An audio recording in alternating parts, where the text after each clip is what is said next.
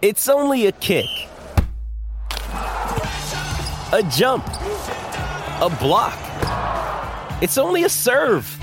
It's only a tackle, a run. It's only for the fans. After all, it's only pressure. You got this. Adidas.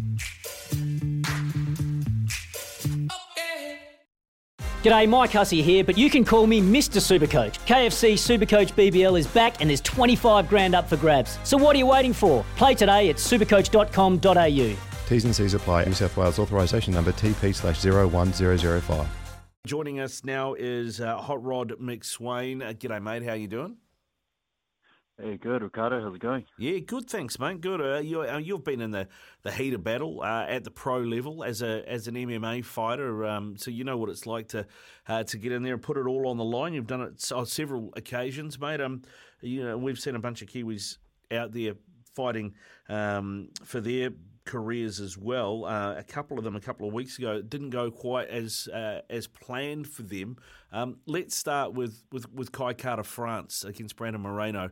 I mean, he lost that fight fair and square, didn't he? It was a great kick that finished him, but two losses on the bounce to Moreno now, who is, I think, a deserved champion. Where to next for Kai, do you think? Man, just watching that fight, I think the judges had it even going into the third, and then Kai potentially ahead in that third. Man, no one saw that kick coming. I don't even know if you saw it. I definitely didn't see it. Didn't see him pulling that liver shot off. And initially we thought it was a low blow. And then you watch the playback and it just smacked perfectly on the liver. And, oh man, so gutted for Kai. I guess Kai, he's tough. He's mentally tough. He's got a mental coach at the moment, and he's a different kind of beast at the moment, really mentally tough, and so he'll pick himself back to the drawing board and see what the next challenge is ahead of him. Maybe one or two more wins and puts him right back in that title contention, because it's not like he got caught, you know. He was winning that. I really felt he was winning that fight, and he just got caught, you know. He was starting to take over in that third off that elbow, cut him open, even got a couple of takedowns. You know, and his right hand started to land, and we were just getting the groove of things.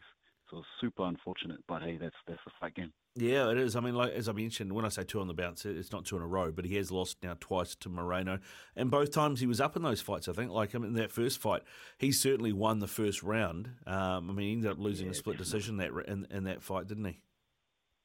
Yeah, definitely. Moreno, he's a beast, and I think you're right, Ricardo. He is a deserved champion. A lot of people thought he won his last fight for the title against Figueiredo. So I guess they have their rematch. Kai has one or two fights and puts him right back in that title contention if he's up for it, and I'm pretty sure he is. Yeah, I think so. Yeah, I mean, what is it that makes Moreno so hard to fight against? I mean, he does seem quite long for this weight division.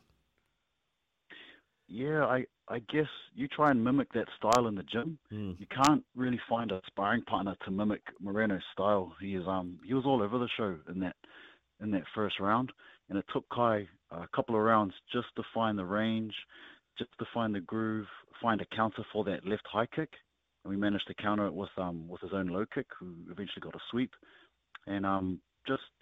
Because Kai is usually a fast starter, so that time we had to kind of slow down because Moreno was really pushing him forward. And Kai does really well on the front foot as opposed to being the back foot, but we didn't have the opportunity to move forward with Moreno in our face. So just had to adjust the game plan a little bit. Yeah, well, again, just so hard to, yeah. Yeah, no, I mean, so I was going to say that style. Yeah, it is. And I mean, and that's a really good point, because I talked to Mike Angove before this fight, and I said, you know, looking back on the first fight, the thing that Moreno did to negate the right hand after that first round when Kai was dominant was that high kick, and making Kai aware that, you know, he wasn't connecting with the head, but Kai was having to block it, so he was wearing it on his upper arm and on his shoulder, and that took all the juice out of Kai's right, and also meant that he was a bit more, I guess, hesitant to throw it, because that kick kept coming. So it was a real game of chess, the second fight, seeing who was going to do what and who was going to blink first. Exactly, and then just it just so happens that high kick that he kept throwing in the first and second, and then he comes low on the third to the body, so that was a perfect game plan from Moreno's camp. bastards. Yeah, they set it up well, mate. They set it up very well. It has to be said. What about Blood Diamond then? Let's talk about him. He's 0-2 now in the UFC. You would think, given the way they tend to operate, he's got one fight to save his UFC contract. And he's had two wrestlers, but I mean, you're going to get wrestlers, right? And the guy that he just lost to certainly wasn't the dominant wrestler of the guy that he fought in the first fight. So that guy was a guy that liked to stay on his feet a bit more. He had chances to win that fight, but it didn't feel like he was really listening to his corner a lot. I don't think I've seen Eugene yell that much in a fight for a long time. Yeah, you put it down to experience. You know, so Bloods is used to hurting guys and then being able to finish them on the feet in the clinch. Remember, he fires his high kick in close quarter range, and that's how he catches everyone. So he likes being in slightly closer range than, let's say, like Israel. So when he hurt him in that second, we all thought, oh, here we go. He's going to keep his range, stay composed, and pick him off. But now Bloods wanted to get in there and finish him, which is no good in mixed martial arts, right? People come in and you try and tie-clinch someone, they're going to get their double underhooks and attempt to take you down, and that's exactly what happened in that second round. So I think Huge gave him the call in the third. Hey, use your experience, keep the range, and just pick him off. But it's just experience, you know. Like, Bloods hasn't had many MMA fights where he's needed to go back to the game plan and keep it at range to avoid getting taken down. You know, he's fought in Australia and New Zealand where he's managed to put guys away, and a lot of guys in Aussie wanted to stand and bang with Bloods.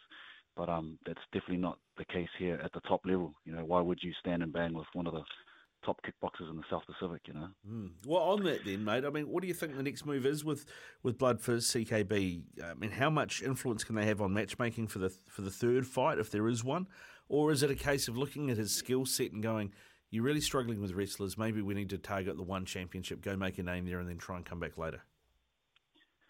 So I'd imagine that hopefully it wasn't a two-fight contract. Hopefully they managed to get a three-fight contract for Bloods.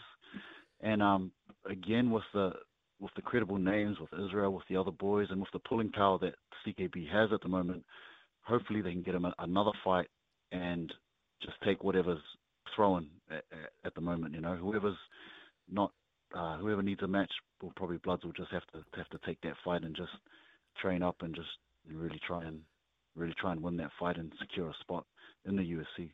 Yeah. So, yeah, it's just take whatever's given. Hopefully it's a three-fight contract and not too many clauses are broken, and try and move forward on that. But that's a good one with 1FC.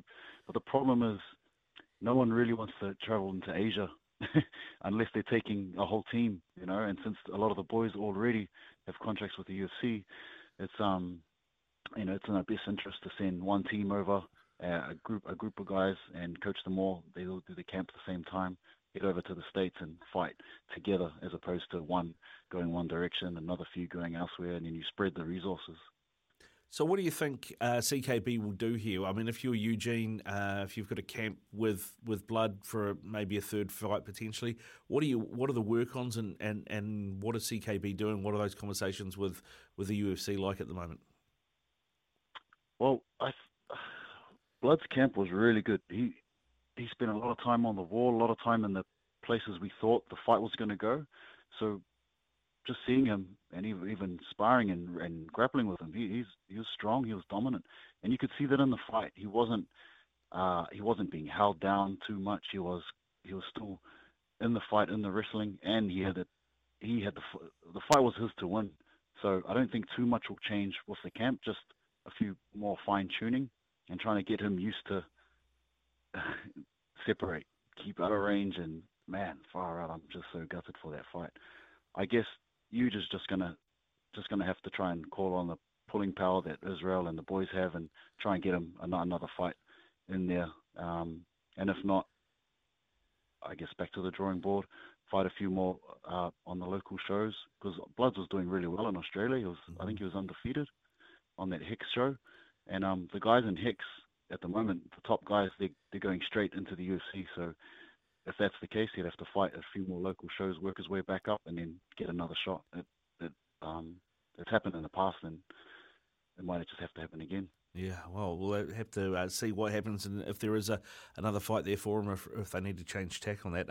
We've also seen, of course, Izzy's next opponent, Alex Pereira, being announced for November. It was interesting, this one, because Alex Pereira really good at slapping the gum, so is Izzy. And, of course, he keeps bringing out that kickboxing fight where he knocked Izzy out. The markets have opened. Izzy's at $1.56. Pereira's at $2.30. That's a lot closer than I thought it was going to be. Yeah, amazing, right? You can't write a better movie. So I think the plan was to, if UFC wants to capitalize on this, they needed to get Pereira to the top as quick as they can, and the best route was through Strickland and fire out. He took him out, so he's going up. I think. Have you seen Ricardo? Have you seen the second fight, Israel and Alex? I haven't. No. It's online, so when you get a chance, go and have a look at the fight. And it's the way it plays out was Israel is dominating on the outside, and then starts to really take over. And he gave Alex an 8 count in the second round, and then I think in the third round, Israel comes out and really tries to put him away and gets caught with that left hook. And that's pretty much how he got knocked out and finished in that fight. But up until that point, it was all one-way ticket. It was all Israel. So, and people don't realize that, People just think that Alex come in and just railroaded him like he's been doing his last few opponents, but that's not the case with Israel. So, but I do think he does pose the biggest threat for Israel in stand-up, obviously. Alex is one scary, scary guy and double champ in Glory. And just the height, Israel struggles with the slightly taller guys and the slightly longer reach. And he hasn't really had that before in a title defense. He's definitely been the taller, longer opponents, except for Jan Vekovic, which managed to expose that range and height. So Alex might be able to do the same. So I'm quite excited because Israel might need to use some of his grappling just to nullify some of the striking, and just to I'm quite excited for the fight. But I definitely think. Israel, I'd go 80% in favour of Israel. Yeah, this one. Well, I mean that Blukovic fight was more than the length too, wasn't it? I mean, it was the power and it was the strength and it was the extra weight that I think Izzy really struggled with, because his takedown is so good, but he couldn't resist the takedown for Blukovic because he was just that much bigger. Oh yeah, like in that fight, I think in the 4th or the 5th, Israel felt he needed to do more and press the fight, and just as he started moving forward, Blukovic would switch level and got one takedown and managed to just hold him down for that round, and that pretty much won him the fight and won him the round. So, as much as you want to get excited and try and finish guys, in MMA it's a tough game. It is. I mean, we've seen Izzy's last couple of fights. I think even he said he hasn't, we haven't seen the best of Izzy, but he has been in fights against guys where he's been able to stay on the outside and just control the fight, right? Sort of, I guess from in a boxing parlance, it's the way that Lennox Lewis beat David Tua. He's able just to control the range, control the distance, and not get in any trouble. And people have accused Izzy of being boring or not being at his best, but he's done what he's needed to do to win the belt, to hold the belt, and to keep it. So we're going to have to see a different game plan against Pereira in November, aren't we? Yeah, I think Pereira will definitely bring it to Israel, whereas you look at some of these other guys, they're not on the same level as Israel striking, so they're very wary of coming in and getting knocked out. So what they do instead is they just don't come in. They just hang around the outskirts, try and land one wild, crazy shot, and then move. And they don't commit, because you commit on the stand-up against Israel, and you're going to catch some counters in there. He's pretty accurate with those. So he's smart enough not to engage unnecessarily. But I think Alex is definitely going to have to move in and fire out. It's going to be a stand-up war, and then maybe even see some takedowns on either of their part, because people don't rate Israel's ground game, but he's very hard to take down, and he's even harder to hold down. And he's a bit more efficient with the grappling against Pereira because he's just been doing it that much longer, since at the old gym when Israel was fully kickboxing, he would always be still doing the MMA training with the boys. And I'd always think, man, this guy's doing the MMA training. What's he doing? He's fighting in Glory. He's fighting in China, kickboxing.